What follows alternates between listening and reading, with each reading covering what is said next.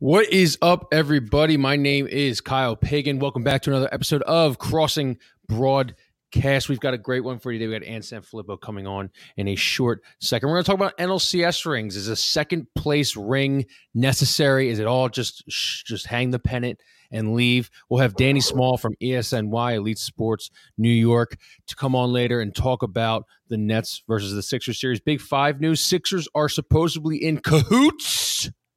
You know, a mayor race doesn't start until a sports team or some major donor is on the schneid. So let's bring on Kevin Kincaid right now. Let's bring on Ant SanFilippo, because I want to talk about the best sports team in Philadelphia right now. 15 runs last night, 9 on the Cy Young Award winner. Bryson Stott setting the table at the top of the lineup. Castellanos. Who's this Castellanos? He's a doubles machine out there. We got Trey Turner's back with 3 hits after going 0 for 7 in the last 2 games. And Matt Strahm. And were we expecting Matt Strahm to be the league leader in ERA coming into the season? That we were not expecting. None of us were expecting 10 shutout innings from Matt Strahm to start the season. But dude, are the boys back? Do they ever leave? I was, if you tune in with me and Bob on Crossed Up, you'll always find that I'm a little bit more pragmatic one, right? I'm the one who doesn't overreact in the moment. And when I'm not going to overreact when they lose a game bad, I'm not going to overreact when they win a game big. I'm still a believer in this team. I do think this is a 90-win baseball team. Are there some, couple things to be concerned about? Sure. But it was only a matter of time before they really started hitting. And do I think they're going to put up 15 runs and 20 hits on a regular basis? No, but let's be honest. I mean, in 7 of the 10 games, I think it is, that they had at least 9 hits in the game. So they have been hitting. They just haven't been driving in runs, and they haven't been hitting home runs, which we got used to. But you should be enjoying the fact that this is a team that has no problem now piling up singles and doubles, because the home runs will come. It's just a matter of time, usually later in the year, once the weather gets to hitting season, as Charlie used to call it. I think you'll start to see that as well. And so I think this team is going to be just fine. But I'm also not going to overreact to 15 runs in 20 games. I'll overreact in one game. I'll overreact. That was so much fun. They should do that every game. That's my analysis. Make it easier. I felt really bad. That poor Smeltzer guy, he's a South Jersey guy. He's got that awesome story where he beat cancer. He gets drafted by the Dodgers. He meets Chase Utley, who he met at Citizens Bank Park back in the day when he had cancer. The poor dude had to shell out as a reliever, shelling out 60, 70, 80 pitches over 4 innings. Man, I felt real bad. Yeah, he took one for the team last night. Skip Schumacher doing him a little bit dirty in front of the hometown fans, man. That was tough. What do you got, Kev? Anything? Bryson Stott, leadoff. Why not? That's my one observation. I want to ask Anthony if there's any longevity to that, or if that's something they can lean on. My second observation might be a random one, but it took the Phillies how long to fix Brandon Marsh? Like a month. The big knock after trading him was the guy can't hit, right? I mean, what's he hitting now? Like 330 something? 385. I think it's 385. If I'm not mistaken. Okay, cool. Yeah. Well, I was somewhat close. At least I got the first number right. But I don't know. That's what I look at. You know, I mean, so I ask you the first question. I mean, is Stott as a leadoff guy? Is that something they can do? Yeah, I do think so. I think it happened a little sooner than maybe they expected, or anybody expected really, or maybe even that they wanted. I think that they kind of wanted him to really kind of, get comfortable being this better hitter this year first before they put him in such a key position. Yeah. But the offense was scuffling a little bit. And so they kind of felt like, you know what, maybe it's time. I mean, he's the one guy that's getting on base, but he always did profile as a top of the order hitter. I mean, even when he was a prospect, right? I mean, that was the thing with him. And, there are some people in the organization who said that they felt that Stott could eventually be a guy that wins a batting title. Like, they think he's that good of, that advanced in his approach. Maybe not this year. I mean, that was the thing. This was the thing. Like, they would think that down the line, maybe he would get to that point. But he's been fantastic so far. So why not put him up top? It lengthens your lineup a little bit, right? It gets somebody on base and that you can drive in. And he, like Turner, has no problem taking off and trying to steal bags, right? So if you you saw it in the third inning. I mean, after Jake Cave's home run put them up 1-0, Stott gets a hit, steals a base, scores on a single. Turner gets a hit, steals a base, scores on a single. Right? I mean, so like that's manufacturing runs. And if you got guys who can do that at the top of your lineup, that's fantastic. Even if you have an inning where you're only getting one run, if it's because you got a single stolen base single or even single stolen base ground out sack fly, however you want to look at it, you're still getting the run. It counts the same as a home run, right? So you can manufacture it on the bases just as well as you can at the plate. You can't factor in the momentum. But how, hey, how nervous are we? Where's your Nola meter at? We got to ask you. You're the biggest proponent of Aaron Nola, 7.45 ERA right now, 0-1. Pitched pretty well. Garrett Cole pitched a little bit better. Showed what Aaron Nola, what a real ace looks like. How you feeling about Nola? I could argue that he even pitched better than Cole if you go at bat by at bat. The Yankees had two balls that I thought were hard hit, and they ended up both scoring. Yep. Aaron Judge's single was a line drive single that he ends up going to second on a stolen base that he should have been thrown out. Stott dropped the ball, and then scored on a broken bat hit. And then there was the only other one that was really hard hit was a double by LeMahieu in the sixth, and that was they botched the bunt there, and then he ends up scoring. So Nola was great against the Yankees. He was not very good against Texas at all, but he was great against the Yankees. I anticipate he was good for like three innings against Texas, and then you had the old Aaron Nola. Is it going to be the fourth inning this time? Is it going to be the fifth inning this time? Is it going to be the sixth inning this time? Like, I think you'll see a good Aaron Nola tonight against the Marlins. You put the Ant stamp on that? I do. I think SanFilippo? Yeah, I think this is one of those ones where I think you might get a little length out of him too. I think you might see him go seven. This is not a great Marlins lineup. I got to ask you, because it's kind of bothering me a little bit, and I love Topper and everything, but some of his decisions he made last year, they ended up working out and stuff, but you could question them if they didn't. You know, the Phillies wouldn't be where they ended up last year. I don't understand the fifth inning just pulling guys. He wanted Strahm to go long yesterday, or he said it 48 hours ago, 24 hours later. He's pulling him in the fifth inning at like 50, 60 pitches and whatnot. I mean, the bullpen feels like it's going to be on life support. I know all they wasted was McKinley Moore and stuff. Yeah. I don't really factor him being in here when the playoffs come around and stuff. But what's your kind of thought process on him pulling guys early? Yeah, I'm not a huge fan of that, in all honesty. I know a lot of people are really leaning on that because it's what he did in the last game of the World Series when he pulled Wheeler too early and it ends up costing him, right? Early in the season, I don't ever question it because you don't know where a pitcher's at as far as where their buildup is, right? So I really don't question it much early in the year. Unless a pitcher's like cruising, and then in this case, it's like, well, why are you pulling him out? The thing with Strahm, I get. I mean, he would have, and Thompson even said it after the game. He's like, I would have put him out if the game was closer. Like, I would have put him back out for the sixth inning. He's like, but we had him stretched out to 85 pitches, so he could have gone another inning easily. But you're up 9-0 at that point. Sure. He sat for a while.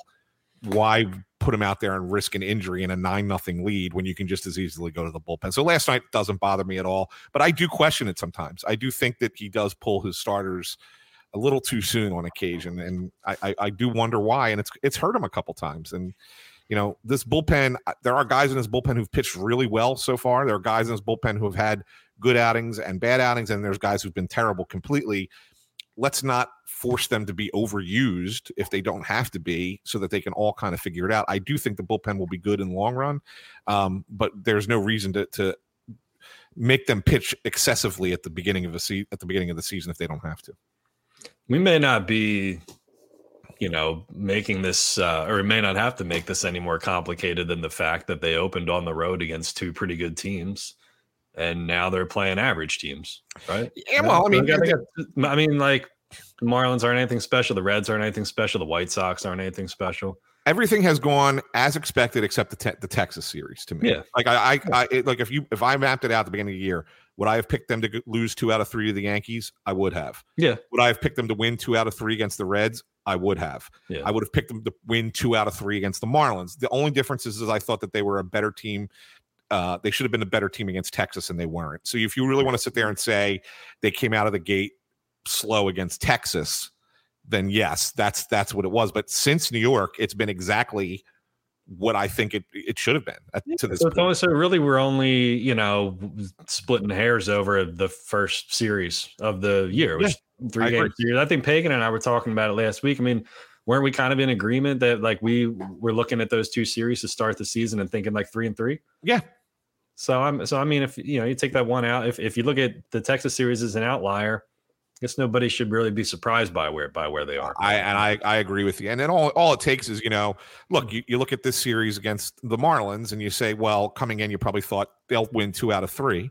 And the one that you probably penciled in as the loss was maybe you lose to Sandy Alcantara. He's the reigning Cy Young, you know, winner. Right? That was one where I'd log on to DraftKings and I'm like looking at the lineup and I'm looking at Alcantara. I'm like, I'm not going anywhere near this one. You know? That had G League Sixers vibes all over it. Just like, these guys are just going to perform. You had Alcantara against Strahm. You had a lineup that included Jake Cave, Cody Clemens, and Garrett Stubbs at the bottom of the lineup. I mean, you're looking at that and say, yeah, this is the Doc Rivers scheduled loss is what this is. Yeah. This is the second night of a road back to back where you got like Giannis or some shit. Like, I'm not touching this one with the 10-foot pole. Exactly. You know what I'm saying? Yeah. And then they go drop 134 on the net and you're like, what the hell is going on with this team? Right. Like, so now you look at it and you got Nola tonight and you got Wheeler tomorrow and you say, well, maybe you sweep the Marlins. Well, that gets one of the games back that you probably thought you were going to, you know, win in Texas that you didn't win. So there's one. And so like over the course of time, like, yes, the series goes awry and it goes differently than you thought it would go, but you still have so much time to make up that game or 2 games down the road. It's funny because like you made the Sixers comparison, Kyle, to that like betting on that game last night. If it was basketball, I would have been digging for like Mac McClung props somewhere. I'm like, well, he's probably going to throw up a bunch of 3-pointers. Jake Cave home run props. I wasn't going anywhere near like the spread or any of that shit for it, you know. So I lost my money the other night. The team that the Union are playing on Wednesday in the Champions League. They were up. They were playing 11 versus 9 because 2 guys got sent off for the other team. I'm like, surely they can't fuck this up, right? They're gonna win up 11 versus 9, and then one of their idiot guys got a red card too, so it was 10 versus 9, and the game ended up in a draw. So it was a little Ted Lasso-ish there, huh? Yeah. Yeah, it's fucked up. Yeah, soccer betting's weird, man, because you're like, oh, there's no way they can mess this up. And then one of their bonehead players gets a red card, and next thing you know, it's like, oh, this is getting a little dicey, you know? Is soccer more fun when it's 10 versus 9? It's like 7-on-7 football, spread the field out a little bit, let the boys play? No, I think it's actually less fun because what happens is the other team just, like, bunkers down. And they play defense the whole time. You know what I mean? So like it's just one team kind of passing and passing and passing and passing, and then the defense gets a hold of it and they just booted the ball up the field. It's like watching a power play in hockey, but nobody can actually score. Like a 5-on-3 kind of your power play that never ends, really. Yeah. Especially when you watch Mexican teams, because all the Mexican teams are just pass. So speaking of hockey, Kev, do you know if you come in second place in the Stanley Cup, you don't get a championship ring the next season? They don't have a whole ceremony for you and everything. Yeah, but that's a good segue actually, because Anthony, I needed to ask Anthony about this when we entered the conversation. Does the NHL still have the thing where the guys don't touch the trophy? So that's So that's kind of like a long-standing tradition. Yeah, but it's not every team has followed it. There have been teams that have touched the conference championship trophy. Yeah, whether it's the Clarence Campbell or Prince of Wales. Because it's a jinx, right? It's like the Bronx Tale. It's like, it's the fucking jinx. Yeah, they think it's a jinx as if this isn't the cup, the trophy we're playing for, right? I mean, you know, just so you know, Kyle, the NHL, I mean, isn't as traditional as Major League Baseball, but they do give out runner-up rings. They don't. Every once in a while. They do. Yeah, I read that the Flyers did in 2010. They got rings. Does every team do it every year though? No. Every team do okay. So it's pick or choose. That's what I said. Yeah, they're not as traditional as baseball, where baseball gives it to the runner up, and baseball gets it every year. Okay, pretty much. I know the NBA definitely doesn't get rings. I'm pretty sure Allen Iverson isn't. Well, he probably would have pawned it off, but I'm pretty sure Allen Iverson isn't carrying around a Eastern Conference Finals championship ring from back in the day. I don't know. Here's my thing, and back it up though, and frame the argument for people who don't know what we were talking about. So Kev wrote an article yesterday that Phillies fans overwhelmingly disagree with the Phillies, NL championship rings. This is what they look like. Not that they disagreed with the rings. It was the thought that, like, hey, this is like a participation trophy thing here. Why are we doing a ceremony for like a second place runner-up? Yeah. That was the gist of the, yeah. So, which everyone knows, and we know, because we got hundreds and hundreds of comments that they've been doing this since 1995. Well, all of them have been doing this since 1995, 1993 team from the Phillies has a ring. The 1950 team, I think, got one 25 years later in 75 because the owners were too cheap in 1950. So they have NL championship rings. The argument that I thought that Kevin was making, Kev, correct me if I'm wrong, is just that, like, it's kind of funny to just have the pennant being raised on opening day, and then 2 years later, 60-plus dudes are getting, you know, NLCS championship rings, and guys like maybe Simon Muziati will remember this for the rest of his life, but I don't think Bryce Harper is wearing that championship ring. I don't think John Kruk was wearing his 1993 NLCS ring in the booth yesterday. I think between me and Kev, we kind of think it's a little funny to have a ceremony after you raise the pennant, or a ceremony just in general. And I know you disagree with that because you are a baseball traditionalist, and you do tell us all the time about traditions and whatnot. So what is your thought process behind all this? Why are you for it? Let me just reframe that, because the problem that people had wasn't this really the story. The story was innocuous. It was really just like, hey, people think this, other people think this. Like, it was kind of a waffling kind of, I understand both sides of its story. People had a problem with the headline because I wrote the word overwhelmingly in the headline, when they were like, hey, I don't see any evidence that people overwhelmingly think this is a participation trophy here. Whereas the shit that I was looking at, every single reply, every single comment, like 75% of what I looked at was like, hey, this is dumb shit. This is like a runner-up thing. So that's where people were upset with it. The article itself wasn't even really. Yeah. I take no issue with what Kevin wrote. I think that what Kevin wrote was totally fine. I took issue with a few things. One, and again, I guess this is, Kevin's words, but he's correct in describing it this way. People calling it basically calling it a participation trophy, right? Because let me just point this out. It's not usual that those of us in a slightly older generation are the ones who are more familiar with the word, the trendy words that are in the lexicon than the younger generation. It's usually the younger generation that knows. Participation trophy is totally something that we came up with because we hated the fact that kids were getting participation trophies, right? When we never got them. When we played, we got mad that kids weren't learning how to lose, that they were giving them participation trophies, which has now gotten turned into something. And it's one of those words that gets misused frequently. It's like ironic, right? The word ironic. Well, participation trophy is like ironic. It gets misused. A participation trophy is for everyone who participates. The Phillies coming in second place finished ahead of 30 teams, right? That's not participating. That's, you're going all the way to the championship. So to call it a participation trophy, number one, is what riled me. But number two, it's more than that. It's when you're a player and you play playing baseball and you're playing 162 games in 180 days, and then you make a 5-week run all the way to the World Series and come up 2 wins short. That's a hell of a time period of your life where you are, committing so much time and energy and everything. And you got that close and you did really well. And this is the reason that they do it in baseball, and they kind of give out a league pennant ring because it's such a grind for these players, and it means a lot more to these players. But also, the one thing I like about what the Phillies did with theirs, and I don't know if you guys know, but the top part of the ring comes off.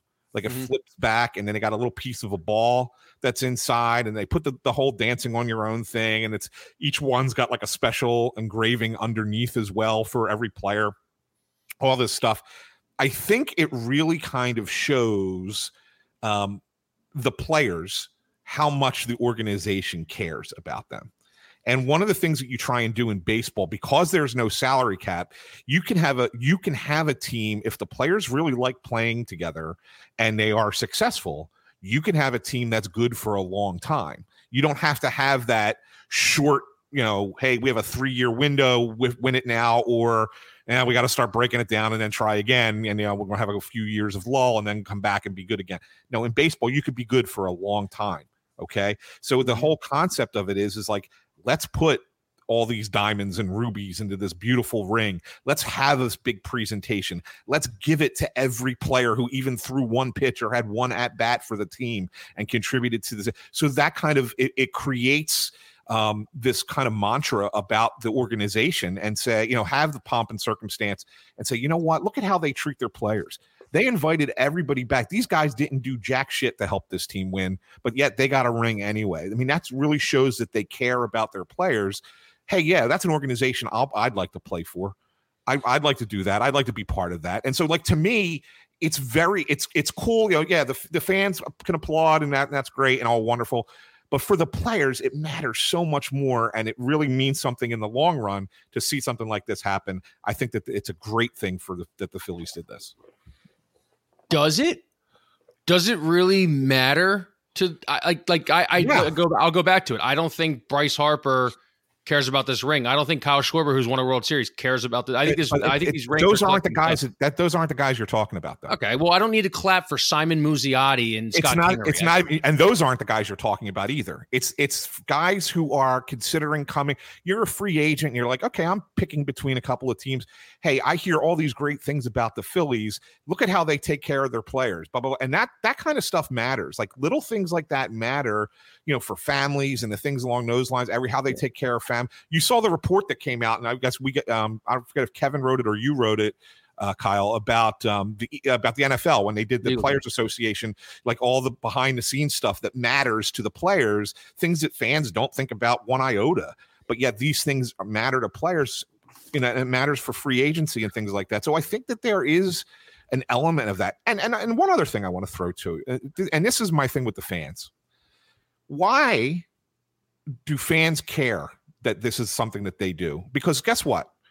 This season, 2022, is something we will talk about for the rest of our lifetime. It's a memory that we have that will be like one of the all-timers for the Phillies. We'll talk. Look, we still talk about 93. We still talk about 93. And 93 was the same thing. Yeah, but if we talk about 93, because 94 through 2007 was absolutely terrible. If 94 and 95, they would have went back to the World Series. I don't know if we talk about 93 as much. Well, we talk about the Phillies 07 to 11, and they only won one championship, right? I mean, they lost 07, 08, 09, 10, and 11. Of course, but we talk about the 08 team and hold them in high regard more than we hold. Yes, they're above the others. They're above the others, but we hold that entire group of that period together. And there was a lot, and they only won 1 out of 5, right? So go ahead, Kev. I mean, I think if the fans are allowed to remember it and the fans are allowed to celebrate that, why shouldn't the players and the organization celebrate it too? I have no problem with it. Here's where I want to go with this. And I think the background is important, because the pennant, winning the pennant, used to be much different than winning like the NFC title game, right? Yes. Or winning the NHL's Eastern Conference, right? Because before interleague play in 1997 and before the universal DH and all this stuff that brought the two leagues together, they were distinguished separate leagues, right? So when the 1993 Phillies played the Braves and the Mets and the Expos like 40 times that season, at least it felt like, you know, like that was an achievement, grinding through that schedule and beating all these same teams who you only played in your league. Right, the Astros before they went over to the AL, right? So it's this argument I'm getting from baseball traditionalists is like the pennant means more. It's always meant more. Well, it goes back. Hang on. I'll let you get in. Let me say the whole thing. So I'm getting this argument of like, well, they do this and they've always done this because the pennant always means more. Well, historically it has, but that started to be watered down in 1997. That didn't happen yesterday. So I think the thinking is much more aligned, at least fan thinking, but whereas, you know, you look at like if the Eagles did something like this, the optics of like, hey, you finish as a runner up. Technically, you finish second place. Going to the Super Bowl is still a huge friggin' achievement. Hang the banner. Let's celebrate it or whatever. But it looks weird to a certain group of fans who are like, what are we doing the ceremony for when you finish as a runner up? Right. But they're withdrawing the traditional element of the pennant, because the pennant doesn't mean what it used to mean. Right. So you can't say that it's like, well, it's always meant more in baseball. It used to, but because the leagues are not what they are anymore. Like, let's be honest here. The American League is not the American League. The American League may as well be the American Conference. National League may as well be the National Conference, because it's the same fucking thing now. They're not different leagues. There's interleague play and they have the same rules. So it's there is that distinction that people are using to draw this like traditional argument about the pennant and why they do the ceremonies. Like that doesn't hold anymore. Well, so here's the thing. I will tell you, it's infinitely harder now to win the pennant than it used to be, because it used to be that you had to, yes, you had to win your league. And if you want to go back even further than 1995, right? I mean, go back into the days where – very good comment, Patrick. But it goes back. People listening on the podcast, Pat on the comment says that Jill Biden thinks the Phillies deserve a trophy. Yeah, that's funny. But if you go back, like pre-National League playoffs, pre-NLCS, it was you win your league. It was 8 teams. You had to win the league and you got the pennant, right? So that's what made it. So that's why the notion of winning the pennant was such an important thing. It was like this mystical, like romanticized thing. Like even in the baseball movies from back in the day, it's like the pennant, you know? Yes, but now it's funny. It's funny that it doesn't have the same value today because it's a lot harder to win today. Because there's 6 teams in the playoffs. You have to win 3 rounds to get the pennant. So you have to, you have to win. You have to beat teams to get it. Whereas before you just got it by having the best record in the regular season. So like to me, it should be revered even a little bit more. And the fact that it isn't kind of surprises me.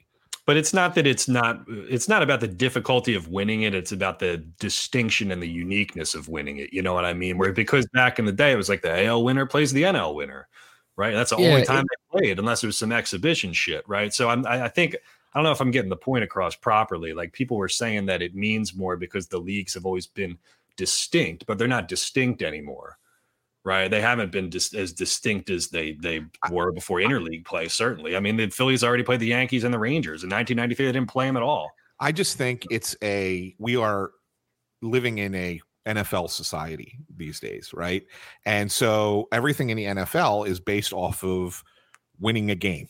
One game, you win one game and you move on. And that's it. And so therefore the notion of winning the conference isn't as thrilling. It's good, it's great, it's exciting because you get to go to the Super Bowl, but actually just winning the conference and not winning the Super Bowl is not as exciting because it only took you a couple of games to do it. Whereas and I know the NBA doesn't really give out the rings either. You already said that, but the notion is that in sports where you have to win multiple games against multiple teams in the postseason to get to the final just makes it infinitely harder. And therefore, if you want to celebrate getting there, I think it's okay to do so because you're not winning the big one. I get it, but it's still pretty damn impressive to get to where you got to.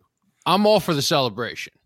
I just don't think there needs to be a 30-minute celebration before the game. I mean, I think it comes back to also the ring is just – it's kind of funny in a way because it has the same idiosyncrasies that it would have for a World Series ring. It has Dancing on My Own on it. It has 0.82 carats for the 82 hits, 96 diamonds for the 96 wins. I think that raising the pennant does enough. It's so much cooler. It goes from stadium to stadium. It'll be around for as long as MLB will be around. It's so cool to see those things flying in center field, and you can see the little distinction between World Series titles, between NLCS titles, between division titles, and whatnot. This ring thing just feels like it's just like it is like a notch below a World Series ring, and that tells you because they don't. They used the Phillies with the bell, and that's their secondary logo. And for every World Series rings, they always use the Phillies P and whatnot. And I just think that's kind of like a testament to what the ring is. It's a second place ring. I don't know. Anthony, what if they did something where, and this is for you, question for you too, Kyle, like what if they did something where they did a private ceremony with just the players and they gave them the rings? Well, I think that they filmed it and they put it up. They used to do that. I mean, if you want to go back, like, have done that. I mean, like the Mets have done that. The Rays did that 2 years ago, but the Rays also don't have any fans. Right. So maybe they had to do that, Yeah, no, they've done that in the past. And I think that's probably the more traditional way of doing this, because I think it's the optics of the whole thing that bothers me more than like the actuality of it. And that's where my argument, my first argument, and why I chose to make it the first argument. I think it matters more when you look at optics, not worrying about the optics for the public, you're worrying about the optics for the players. Yeah. And that's where the players, but like, oh my, they went the extra mile. They didn't just have us get together for a nice dinner and give us these rings in private. Yeah. They made us have this whole red carpet kind of event in front of all of our 50,000 fans and have them all cheering and screaming. Reese Hoskins comes out of the dugout and that was cool. On the crutches, right? Was that a cool moment? Right. It was a pretty cool moment. Right. I mean, so like, I mean, all those things, that means so much more to the group and to everybody, and be like, hey, look, this was great. Now let's go get something a little bit better next time. I think I think it's a great thing all the way around. Can I just make one final point here? Because I'm arguing with people on Twitter. I think I've been better with this over the last couple of years. I try not to do it. And I don't care if people think that the ceremony is a good thing. That's great. I'm not going to like some shit on somebody if that's their opinion and they see it one way and I say it the other way. That's fine. The thing that drives me crazy is when people reply to something with a logical fallacy, or they respond with a non sequitur. Like when I say I think the ring ceremony is stupid, and you respond, not you, Anthony, but somebody responds and says, well, they've been doing it for 40 years. That's a non sequitur. It doesn't matter how long they've been doing the ceremony, because I would have thought it's stupid in 1998 and stupid in 2023. So like we can have a discussion about it, but you can't frame it in a way that does not follow. You know what I'm saying? It's not about the ceremony. It's not about it, because people say, well, they've been doing this for forever. Right? It doesn't matter how long they've been doing it. It's not a good justification. You're right. It's not a justification. You're talking about two different kind of things here, right? And I think you're right, Anthony, when you say winning, going to the World Series in baseball is a lot harder. It means more than like, if you're the Timberwolves and you win the play-in game and then you go on like a hot streak or something like that because you were shit for most of the year, right? And then the playoff field is watered down because more teams are allowed to be in it, right? So I always think the baseball playoffs come with a certain distinction that other teams don't have, but that distinction now is different because the pennant is different and the leagues have changed. So I think it's harder, but not for the reasons that a lot of baseball traditionalists were yelling at me for. That's fair. Yeah. That's fair. I know you guys have to. He's not on yet. So we can still talk about it. Yeah, that's all good. Yeah. Yeah. Okay. So somebody's got a question. Are you? If you still want to talk about the baseball thing, but somebody had a Flyers question too. That's fine. I got one question. I want to transition to the Flyers too, but go ahead. Okay. Well, I got one question. So when the Eagles don't do their public ceremony of the NFC Championship rings, do we lose out on free agents for 2024? No, but it's not even that, Kyle. It's more about how it's perceived by the players. That's all. I mean, look, the I know, but it's also like, hey, listen, I can also give you a lineup of Trey Turner making $300 million, Bryce Harper making $300 million, and then some really awesome Stott and Bone guys. There's a difference, though, too. The Eagles have to work within a salary cap, right? Whereas the Phillies do not. So I am shocked that John Middleton actually, after he complained about losing $100 million, actually went out of his way to take money out of his own pocket and buy these rings. I was shocked. You want to pop that question back up again? Yeah, put that question back up. Oh, hang on. Let me scroll up here and find it. It was about Claude Giroux and the Flyers. Yeah. So Claude Giroux got his 1,000. Oh, here, let me read it. Let me read it for the people on the podcast. Can Ant comment on the fact Giroux hit 1,000 points and the Flyers said nothing? Quotations. Sharks congratulated Pavelski for reference. Yeah, so both Claude Giroux and Joe Pavelski each reached the 1,000 point plateau in the NHL, which is it's an honor. That's a pretty good number. Usually leads to Hall of Fame induction. Not everybody, but almost everybody in that club gets into the Hall of Fame. So 1,000 points is a lot. And that's great. They both did it on the same night. Mm-hmm.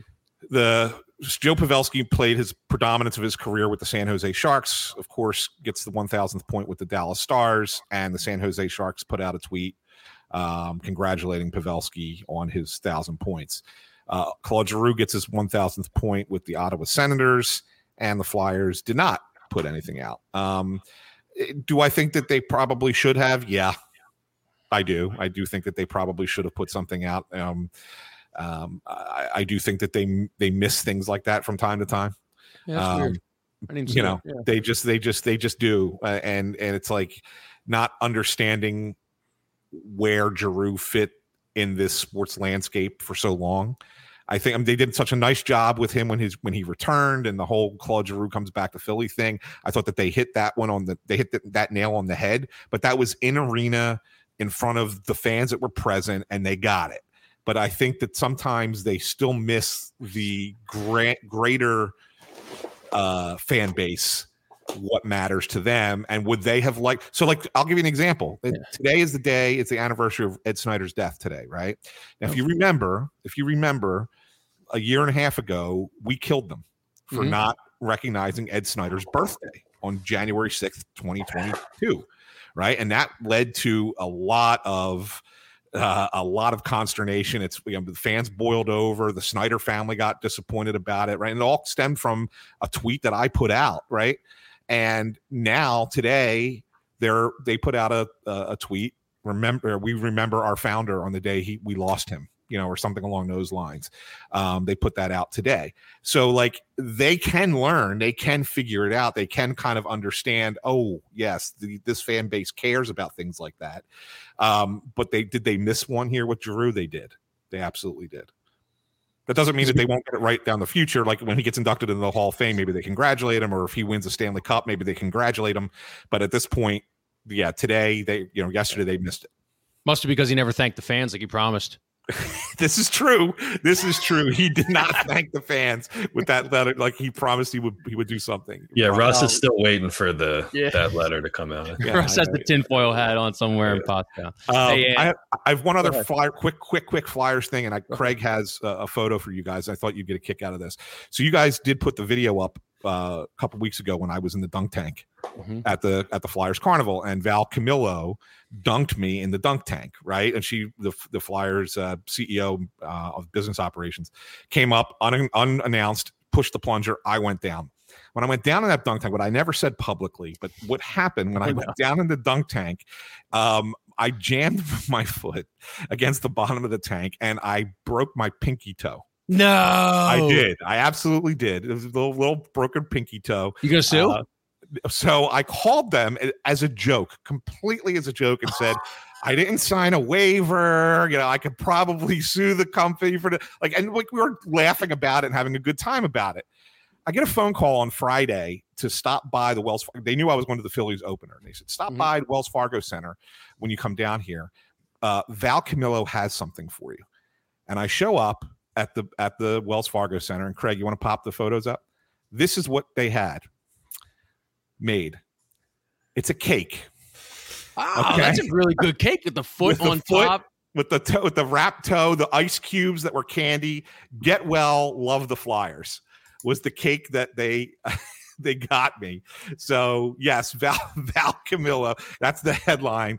Yes, vindictive Val Camillo breaks. She finally gets you back. She got me back, and she got me that cake. Pretty awesome to get that cake made, right? But nevertheless, that is great. Shout out to the Flyers. Hey, listen, we need some wins this season with the Flyers. I know they were overtaken by Boston Bruins fans over the weekend and stuff. By the way, the cake was delicious. Good. It was really chocolate or vanilla. It was a vanilla cake, but it had a little bit of I don't want to say strawberry, but like a berry filling inside with white cream too. It was great. It was absolutely great. No, the two, Pat, there was a comment. I only got four toes. The two on the end, you can't really tell are taped together. I love that. Well, shout out to the Flyers. You know what? That's awesome. Good for them. Look at that, extending. Breaking down barriers. I like that. The one thing I will say about Val, and she doesn't do a lot like publicly. She doesn't let her personality show publicly. She's actually very sarcastic and very funny. She needs it. She really should come out publicly more this way. It would really resonate in Philadelphia, I think. So we'll tell her she can come on here anytime she wants, and we can talk about breaking more toes in case you get out of line. All right. There you go. Absolutely, we'll do. All right, man. Thanks for coming on. We always appreciate arguing with you. Yeah, love it. I'll talk to you soon. See you, man. Talk to you. Peace. All right, he's been waiting. Get the hell off here. No. Get him out. Jesus. Get him out of here. Get him out of here. All right, he's been waiting very patiently. Let's bring him on. New Yorkers not known to do it. Nets. What's up, guys? Reporter, NBA reporter from our sister site, ESNY. Elite Sports New York, Danny Small. Thank you for joining us, buddy. We're sorry that we kept you long, but let's make this a quick interview. Like, we think the Sixers are going to dispose of the Nets very quickly. I mean, it's minus. I can't argue with that. Yeah. So what is it? Minus 900 favorites right now. I think it went up minus 1,000 for the Sixers.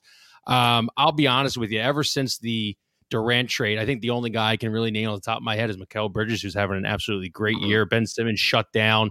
You're 11-13 post All-Star break.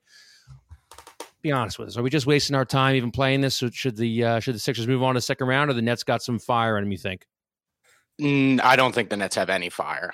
Unfortunately, from like a New York perspective, I'm not like a Nets fan or anything, but obviously I would back the Nets over a Philly team, like in a situation like this. But yeah, I don't think the Nets really have any chance, because just wrote a column about it. It's just Embiid. They have no way of stopping Embiid.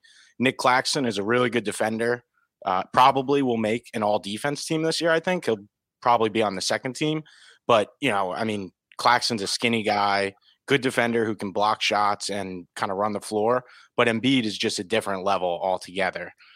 And I think the fact that he's going to be able to get in there, get to the line, you know, if Claxton ever goes into foul trouble, their backup center is Day'Ron Sharp, who is young, doesn't play a ton, obviously a bigger guy who can like body up with Embiid, but the Nets just, they don't have the front court depth to really hold Embiid back. And I wrote about it. I think the Nets, maybe they can steal one game, either catching the Sixers, you know, flat-footed in game one or getting a win at home. But just with Embiid, the way he's playing, and I agree with you guys, the Philly guys, I think he should be MVP. If I had a vote. That was my next question. Yeah, if I had a vote, he'd probably. You're not just saying that because you're on this show. Right? No. I mean, a couple of the games he's had recently, like just put him over the top.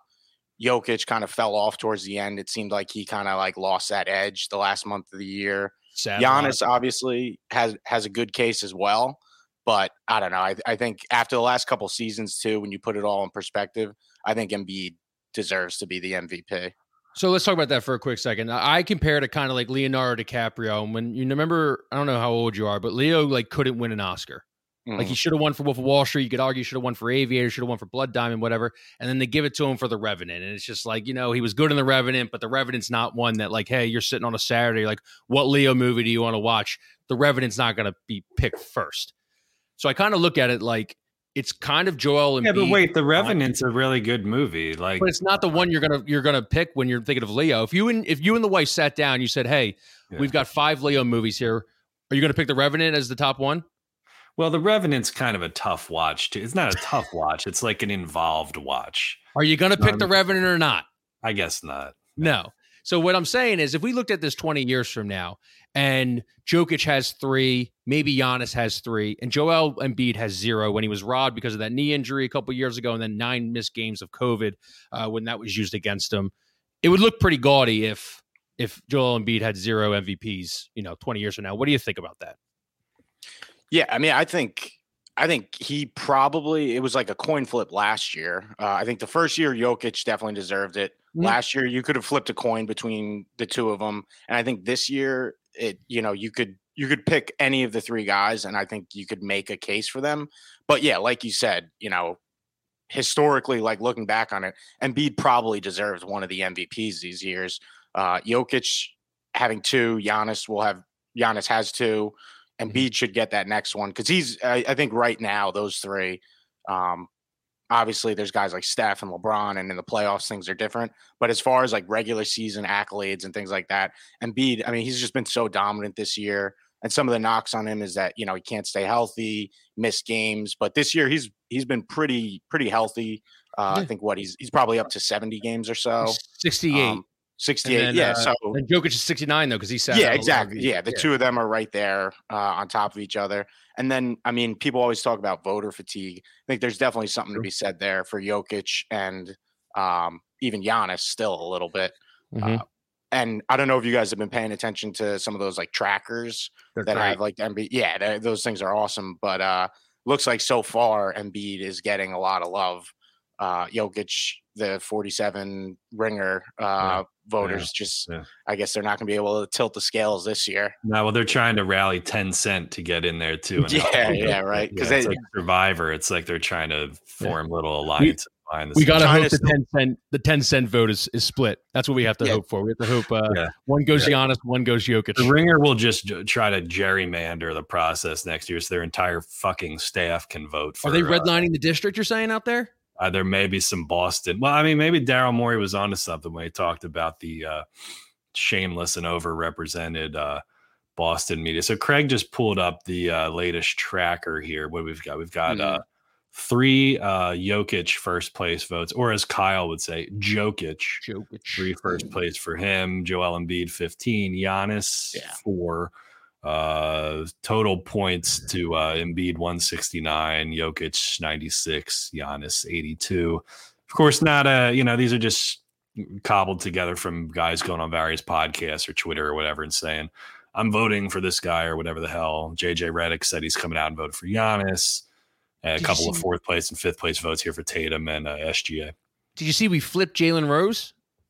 Jalen Rose flipped. What was that all about? I thought he came out and said he was voting for Giannis, and then yesterday he recorded a video and he's now his vote went to Embiid. So we flipped him, baby. We flipped him Georgia. Bullying does after work, the season. Yeah, stop the count. Yeah, stop the count. Stay if you're in line, stay in line. Stay in line. They can't send you home. Deliver water to the people in line, right? Hey, the only thing I was thinking, Danny, is like with the Nets series. Well, first of all, I mean, can you imagine if Ben Simmons was still playing? I mean, this would be fantastic, I mean, it would have been content for days, But I think the only thing that, like, because I look at it from this perspective of like, okay, what is the concern here for the Sixers? Number one, the Nets have nothing to lose. They're playing with house money. I mean, they traded, Durant and Kyrie, so whatever. Anything for them is a bonus.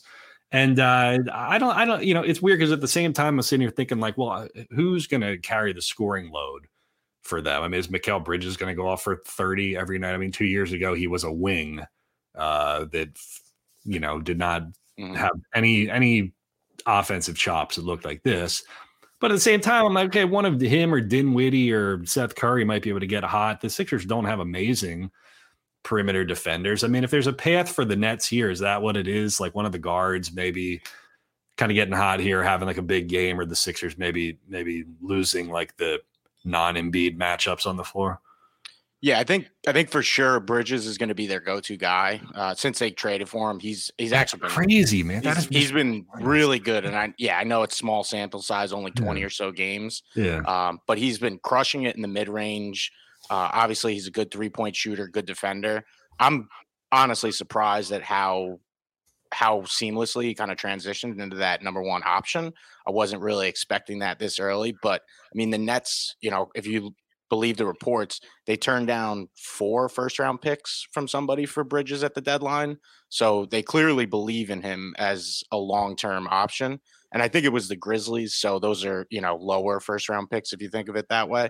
But this series for the Nets, really, it's just an opportunity to see how Bridges does in this role in a big series. And then aside from him, they just have all these long athletic wings. They got Dorian Finney-Smith, Cam Johnson. You said Dinwiddie, who's the primary ball handler. I think really their best chance at stealing a game is just late. Obviously, Claxton's going to have to play a lot, but late in the game, just going small, trying to run and beat off the floor basically and hope he doesn't destroy you when you're small like that. And they'll just have to get hot from three. I think Cam Johnson has had some really big games where he's just gotten hot out of nowhere. Bridges can carry the scoring load for, the most part, but they're going to need some kind of lucky game where they just all get hot to even take one.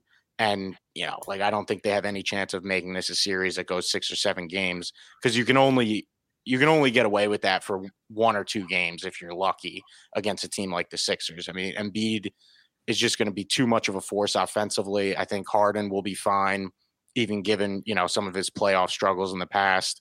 Maxey, I think, will be well equipped to play in a game like that where the Nets are going small and just trying to like run up and down. So I think for the Nets, this is kind of just like an opportunity for them to see what they have in front of them. And then they'll retool in the offseason, because, I mean, once you trade Durant and Kyrie, like, you're giving up on a championship this year. And not that I expected them to go to the finals or anything, but you're basically saying, like, all right, we're looking 3 years down the line as opposed to trying to do anything in the playoffs now. That's crazy. Because, wait, so, like, what's the feeling behind the Nets right now? Because you had the Kyrie, Harden, Durant stuff. That doesn't work out. You already went through Deron Williams, Paul Pierce, Joe Johnson, Kevin Garnett, Mikhail Prokhorov, all those guys. Like, what's the vibe around Brooklyn Nets? Because, like, and then even like the Jason Kidd, Vince Carter years where you guys are always the bridesmaid, never the bride and stuff. Like, Nets basketball, like, are they done with star players? Do they just want to develop homegrown talent now? We don't want the big signing anymore? Because I'd feel like I was, you know, spurned again. Yeah, it definitely seemed like Nets fans enjoyed those, like the D'Angelo Russell year where they beat the Sixers at game one. Like, it seemed like Nets fans liked that team more than the Durant and Kyrie. Is that the Jared Dudley team? Yes, yeah, Jared Dudley with the arms out. I hate it. Ben Simmons got booed off the floor, I think, in the first game. They told everybody to stay on that side, and then I think he went up and dropped like 30-something. He had like a triple-double in the next game. And then Embiid – and then there was a fake picture of Embiid going to Shake Shack, I think, and like Howard Eskin fell for it or something. It was from like a year. He got sick that series, right? Why Embiid was eating Shake Shack during the playoffs or something like that. Yeah, there was a lot. I remember there was a lot. He got diarrhea. And he missed the game, I think. He definitely missed. He definitely missed one game that series, which the Sixers won. Yeah. I think the term they were using back then, Danny, is gastroenteritis. Yeah, let's get our correct medical terminology. Yeah, a little more blunt up here, but yeah, back to the original question. I mean, I think the Nets will definitely be trying to go pair someone with Bridges at some point, but like for now, yeah, they're definitely in wait and see mode. I mean, I grew up with those Nets Jason Kidd teams. Like I was a kid for those. Went to a couple Nets playoff games. Like those teams were fun, and for the most part, they were homegrown. And then you just pick up a guy like Kidd who could kind of make it all come together. I mean, it's hard at this point to say where things are going, but I wouldn't be surprised if the Nets take a look at Trae Young in the offseason. Seems like Atlanta, things are kind of getting a little shaky over there for him. Pair up Bridges, Young, maybe like keep some of those athletic wings. Jacques Vaughn better be getting his resume updated because that's a coach killer right there, Trae Young. That's true. Yeah. Yeah. Well, I mean, Jacques Vaughn, he's an okay coach. He's 10 times better than Steve Nash. Steve Nash was terrible. And that hurts me to say. I loved Steve Nash growing up watching him, but he was just an awful coach. How crazy is it that he was coaching in the beginning of the year? I feel like he hasn't been coaching for like 10 months or even 12 months, 24 months now. It feels like he was coaching 2 years ago. I can't believe everything that's happened in Netsland. He wasn't doing much coaching, but making a lot of TikToks. He was making TikTok dances, but I just went back to the playoffs, like in my mind of them against the Celtics because they got swept, and obviously that was like kind of the end of the KD Kyrie era for all intents and purposes. And that series, it like Steve Nash, and I'm not going to sit here and say like I know like the schemes they're running and everything, and like I'm no better than coaches, but every time up the floor is like okay, just give Kevin Durant or Kyrie the ball and see if they can score. And they like the Ime Udoka, who is also not coaching anymore for other reasons, but he ran circles around Steve Nash that series. So I don't think Vaughn really tips the scales at all in the playoff series this year, but they'll at least be running sets and like trying to get Bridges the ball in space and just not basically like, all right, let's run ISO every play, which was kind of Steve Nash's default. It's funny because like you guys kind of have the same kind of story that the Sixers had when Kawhi hit that shot at the end. And, you know, that was probably the best team we've had since, you know, now with Kevin Durant. If he wears a size 11 and hits that three, you guys are going to play. I think it was Milwaukee. They would have beat Milwaukee that series. Yeah. Who was the eventual champion. Milwaukee, and then it was Celtics next round, I think, maybe. Or no, it was the Hawks that year, right? The Hawks beat the Sixers, I think. Yeah, the Hawks beat the Sixers that year. Yeah, so it was basically we lost the eventual champion. You guys lost the eventual champion. It's just like a game of inches, and it's just history could have been rewritten. Who knows if KD, James Harden, and Kyrie are still together right now. It's crazy. Here's the thing here. Let me pull it. Craig, if you got that thing, you can pull it up real quick. I want to read something over top of it. So in that first Philly-Brooklyn game, 4-13-2019, Ben Simmons in game one had 9 points, 7 rebounds, and 3 assists. Then he came back with a triple-double, 18, 10, and 12 in game two. And then they went up in game three. Remember the Jared Dudley? Yeah, where he had 31 points. Oh, yeah, that was the arms out game, right? Yeah, Ben Simmons. That was the best playoff game Ben Simmons has ever played, 31. Yeah, it's the best game. So, this was, I'm sorry, what am I looking? Oh, this is the Mikal Bridges. This is the Bridges thing, correct? Yeah. So this was Bridges' game log. So he said 22 points, 26, 24, 30. Yeah, he had a 42-point game. Yeah, he was on fire when he got traded. Yeah, he was playing awesome. He was like 50. He was a 3-and-D wing coming into the league.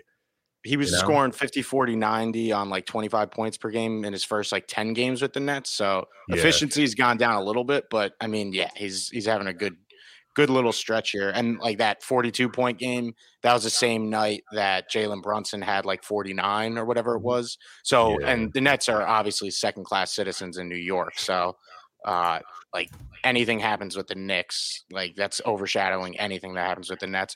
The year the Nets went to the playoffs against the Sixers, like the Nets were a good team, exciting, fun to watch. They had a star in D'Angelo Russell, and like the Knicks were still the bigger story. And it was like, should Frank Ntilikina be getting the last spot in the rotation? That was in New York. That was like a 10 times bigger story. So the Nets are always going to be like that, but it just is what it is.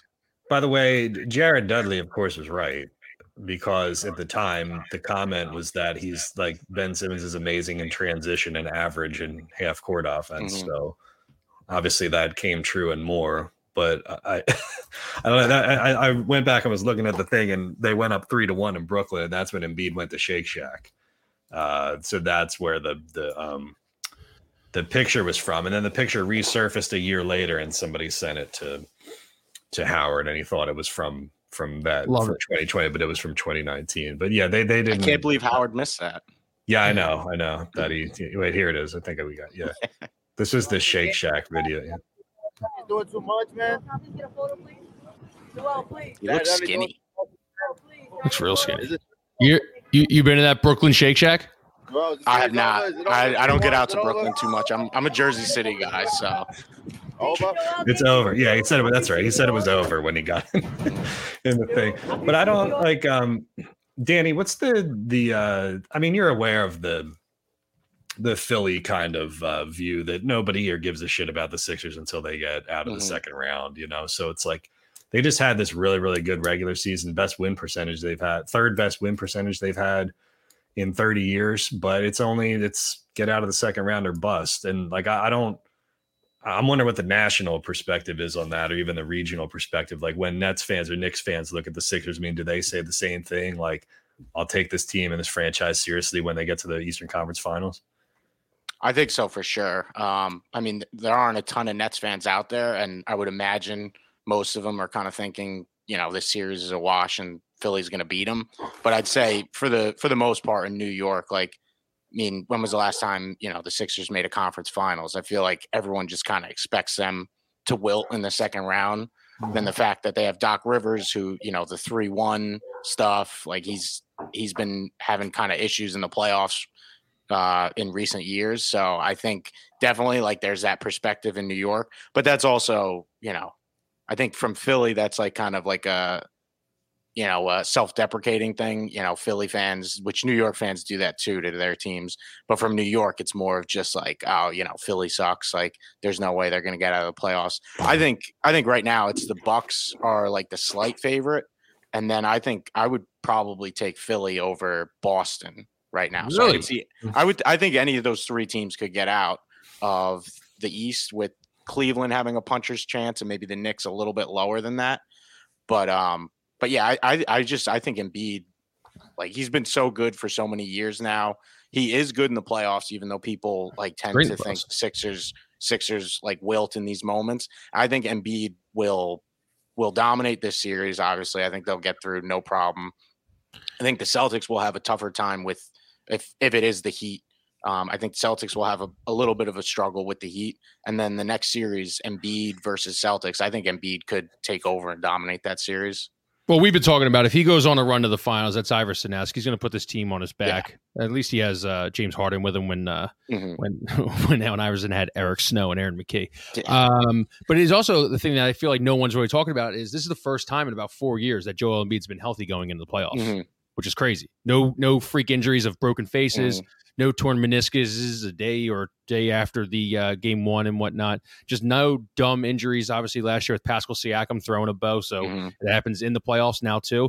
But yeah, I mean, not a lot of people are talking about that, but I think that's kind of like a major story that should be brought to light. Kev, I got nothing else on the playoffs. I wanted to ask Danny one thing. Okay, you wanted to? Oh, okay. Yeah. I was asking if you got anything. Oh, you wanted to ask me if I had anyone thing? No. I think we covered it all. I would agree with you. I think that when I was still on the beat, quote unquote, that was the main topic that like Brett Brown and everybody talked about, right? It was the landing the plane quote. It's like, how do we deliver a healthy, I'm talking like Embiid here, not Brett Brown. How do we deliver a healthy, Embiid to the playoffs? Okay. Well, they did it, right? They finally did it. It's crazy that fell by the wayside, but yeah, I mean, that was the thing. I mean, my first year on the quote unquote beat was Markelle Fultz breaking Embiid's face. So, yeah, I remember all that, man, the mask and all that shit and the confetti coming down prematurely. So I don't know. Yeah. I mean, I guess I don't really have anything else for you, Danny, other than my thing is that I think whoever comes out of the East wins it pretty easily. Like I don't see anybody in the West unless somebody goes on a run beating the East winner. So like in my mind, I think the Eastern Conference title is the Eastern Conference to me is the championship. Danny seemed like you didn't agree. Saw a little. I mean, I like the Warriors and Suns. I think they're both. You're on the Warriors together.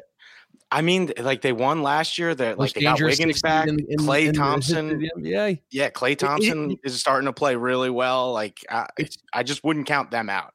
It's funny you say that. It's like it's very like Rockets-esque back in the '90s. Like they were injured all year, and then in like I think '94, '95, whatever the 2 years that Jordan wasn't there, they were hurt, and they were like a 5-6 seed, and they ended up winning the whole title. Yeah, and I don't think you can count them out just with kind of, especially like getting Wiggins back was big for them. If he can kind of seamlessly enter the rotation, Klay is a much better player than he has been the last couple of years. I think he's finally kind of gotten around those injuries, and then Steph is Steph. And then for the Suns, Kevin Durant is amazing. He's legit. I don't think it's going to be too many. Like, there's no chemistry issues there. He can kind of fit in with anybody. Booker's legit. Chris Paul's old, but I wouldn't count those teams out. But yeah, like the Nuggets, the Grizzlies, the Kings. Those teams don't necessarily, and even probably not the Lakers either. Like those teams don't scare me as far as like go against the Bucks, the Celtics, the Sixers. I can't wait for the Grizzlies to go out. That is the most unlikely team.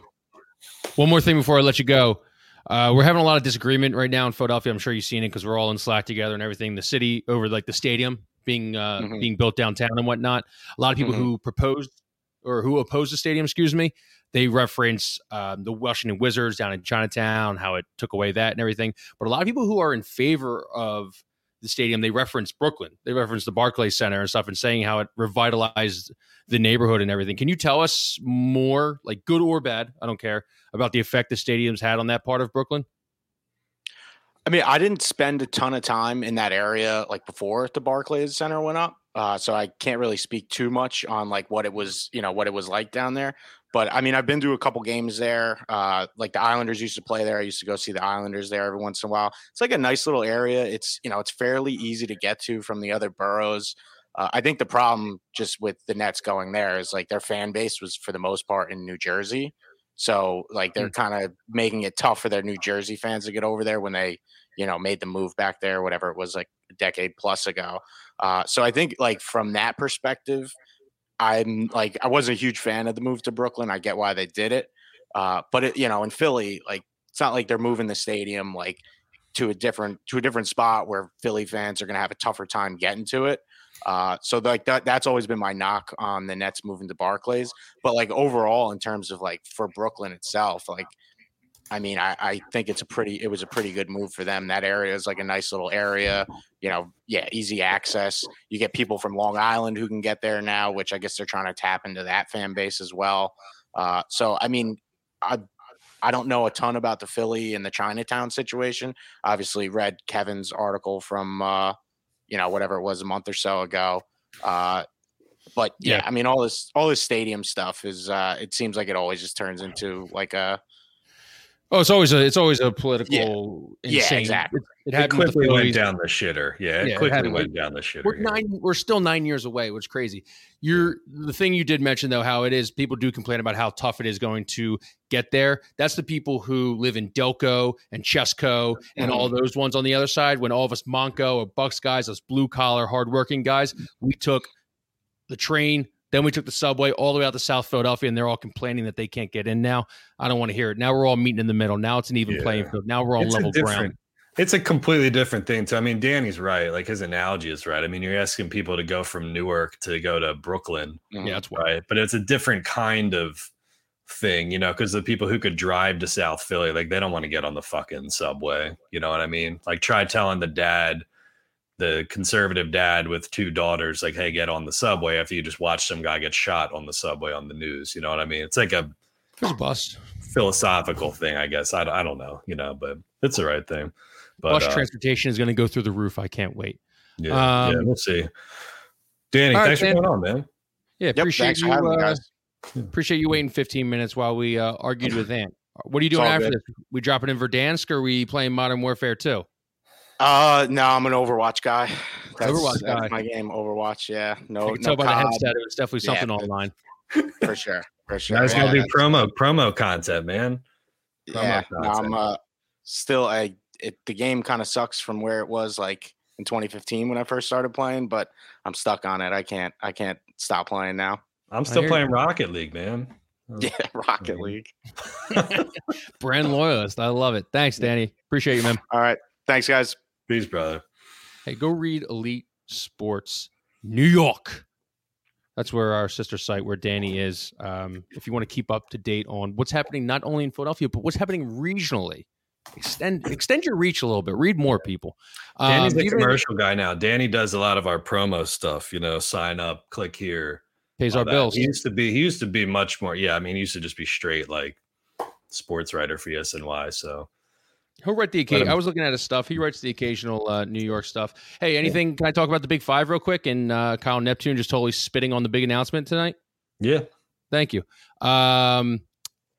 I don't love your show, man. You can talk about whatever the hell you want to talk about. I don't love the Big Five that doesn't have Villanova and Temple playing each other every year. I can't do it. I don't think the Wells Fargo Center is a good spot for it. I don't think they're going to get the people they think they're going to get.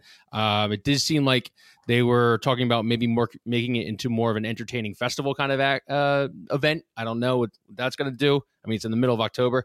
I think there's so much more things they could do. I think they could hire outside companies and make this a really attractable event. But I think right now, Big Five basketball will only be fixed when it becomes more competitive. And I think having Temple versus Villanova every year, I look forward to it. I don't look forward to it as much as Temple versus St. Joe's. I won't look forward to it as much as Temple Penn, Temple Drexel, Temple LaSalle. It's Temple versus Villanova, and now every year that will be taken away from us. Want Drexel in. Love Drexel. Think they're valid. But... I don't know. I'm not in love with the decision.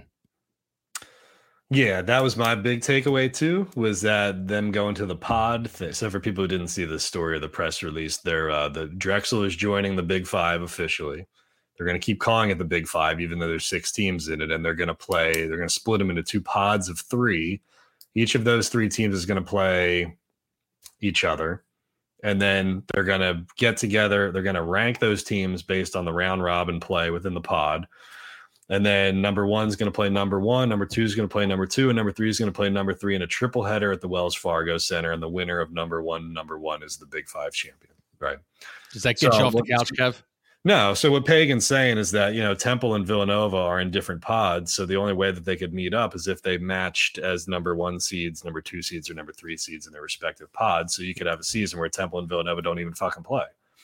Right. So I was on board for anything for the Big Five, because I'm like, just give it a shot in the arm. Give it anything. Cause you know, you had that game, those games at the Palestra this year that nobody cared about. Barstool did their like mid-major tournament at the Wells Fargo Center that drew more people than the Big Five did at the Pleasure. So I'm like, just do anything, like give the Big Five any kind of boost here. But I don't know if this really does anything for me. It's hard for me to say because I'm not a Big Five. I didn't go to a Big Five school. I always think of it as an outsider anyway. But I would lean towards your opinion. Yeah, it's it'll be interesting. Yeah, Big Five. You know, Wells Fargo just doesn't scream Big Five. They are bringing back the streamers, which I do. I do like that they took away the streamers after the first point. Everyone throws streamers on the court and everything. Yeah, they call timeout. They clean them up and everything. They took that away because of a health risk or something like that. You know, God forbid a big man slips on a streamer or something. I don't know. Something stupid. Yeah, seems like bullshit. The rollouts, I guess, will be back better than ever. Everyone always gets canceled, though, every year, so we'll see how long those take. One student section goes too far, and it's not really too far, but nowadays it is too far. But yeah, well, I mean, I'm looking forward to it. We'll see how it is. I don't want to put the death knell on it before it even starts. But I think getting a company in there, kind of like a Barstool doing their mid-major thing, I think that would give it a shot in the arm. Because I think a lot of people don't even know what the Big Five is about nowadays. Who don't go to one of those schools or maybe live in the greater Philadelphia era. But We'll see. Yeah, I don't know. I mean, whatever. It needs something. It needs something. I don't know if this is what it needs, but it's better than nothing. It's better than scheduling games on a Wednesday in West Philadelphia and expecting people to turn out when you don't give either of the fan bases free tickets and free busing. So yeah. You want to just shelf the Sixers shit for now? I don't think I can even explain it anyway because it's so. Yeah, we'd probably go on for another 20 minutes. Yeah. Okay. The Sixers and the Jeff Brown thing. The Sixers are accused of like funneling dark money to Jeff Brown. I'll explain it on the website. Go to crossingbroad.com to read that. And we will talk to you on Thursday. Thank you to everybody. Thank you to Ant for coming on. Thank you to Danny Small for coming on. Thank you to Kev. Thank you for Craig on the ones and twos behind the scenes. We'll talk to you Thursday. Go Phils.